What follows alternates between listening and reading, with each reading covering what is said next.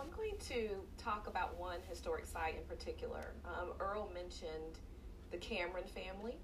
He also held an artifact in his hands to, that helps us to, to touch heart with these historical moments. Well, there's another artifact that's actually a whole historic site. It's an artifact you can walk through and be immersed in, and that's historic Stagville um, in Durham County. I have a very personal connection. I'm a descendant of people who survived enslavement um, at Stagville. And so for me, for my daughter, for my family, it is a sacred place where not only we can take time to appropriately grieve and mourn the idea that people who we are connected to through through blood and marrow were treated as objects owned as property. It's important for us to take time to mourn that, but also to celebrate that in the face of that, our people were able to create family, cultural traditions, to retain African traditions, to actually create worship foundations of what became churches, to act to create a familial and a humane um, existence in the face of an inhumane condition. And I want to challenge that a little bit mm-hmm. because this idea that we were able to have families then and worship freely and that that wasn't It was happening. not free. No, worship had to be done clandestinely. Um, there and there were um, negotiations that certain elders within the community at Stagville very in a very savvy and wise way they negotiated with the slave owners to be able to craft spaces for worship families being able to stay together was also a negotiation and had to be very strategic and very thoughtful. So none of this was attained easily. And it's a very complex history it because is. because if you look at the black experience uh, during slavery, during Jim Crow, there can be a tendency to to boil it all down to one single kind of experience. Well, slavery was this way, and Jim Crow operated that way, and segregation um, was this. Some people would say, hey, things were better during segregation because we had our own um, businesses and entities, and yet um, it was a time of oppression. Absolutely, yes. You know, in a time of and you talk about Durham, and if we talk about Durham and we talk about Stagville, but then let's talk about Durham and Black Wall Street, and let's talk about the um, institutions: North Carolina Mutual Life Insurance Company, Mechanics and Farmers Bank, North Carolina Mutual. I mean, a Mutual uh, Insure. Um, savings bank.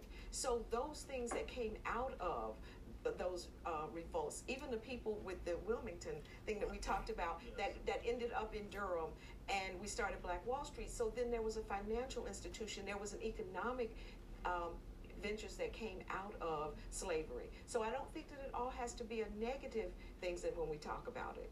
And, um, and I, wanted, I, wanted, you to unpack that a little bit because you referenced Wilmington right. and Black Wall Street. Well, as, as, we noted earlier in our conversation, uh, Wilmington, North Carolina was our largest city in the state, and it was majority black, multi generational, professional, business class, educated, and uh, was probably the, one of the premier cities in America, and particularly in the South, uh, uh outside of New Orleans and Charleston.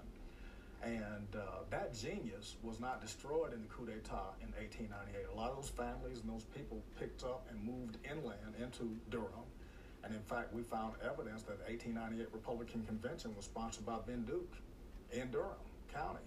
Uh, so these types of historical facts help us to understand uh, that collective genius that was transformed from these, as Michelle mentioned, the Ashanti and the Igbo people who were part of these magnificent empires in Africa of Mali, Ghana, and Songhai that existed uh, with the premier university in the world at the time slave trading uh, ensued in the 1500s and the 1600s.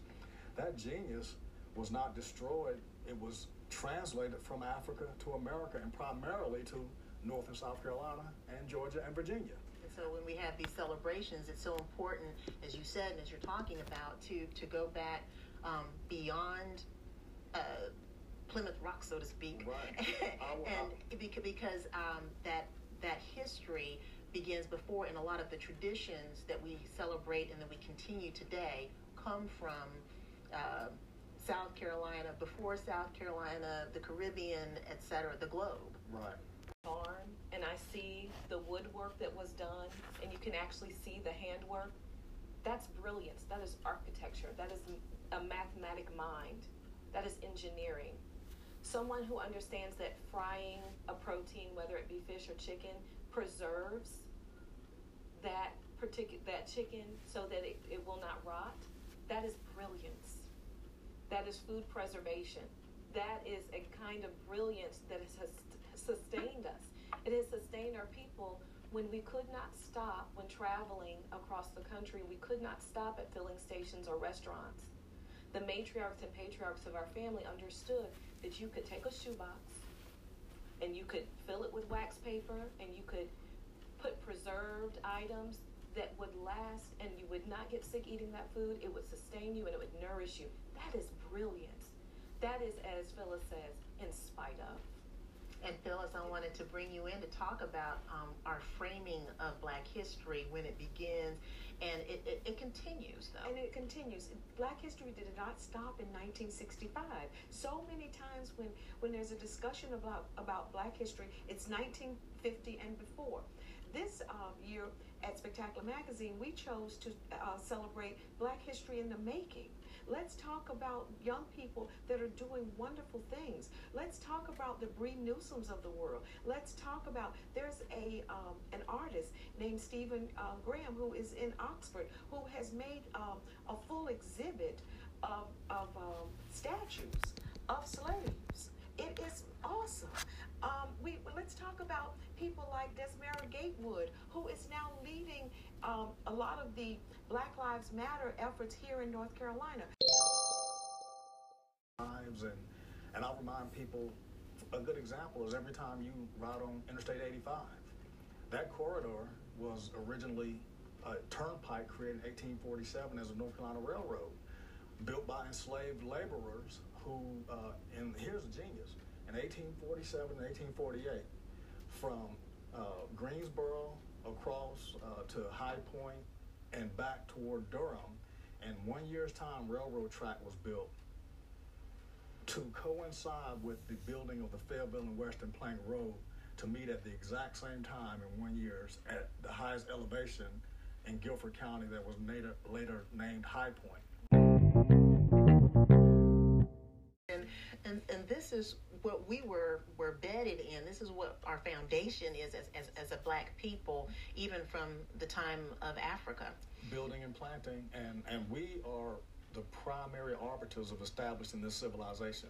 And I think we need to understand, even as enslaved people, what we contributed to this civilization that we enjoy as the world's top civilization. It really is about changing that narrative and also the language that's used in that narrative. I love that you um, have a new term for for slaves, formerly enslaved people. Talk about some of those those newer terms that we can use to talk about our history. So, one term that I ha- have been trying to get out there into the ether is freedom seeker.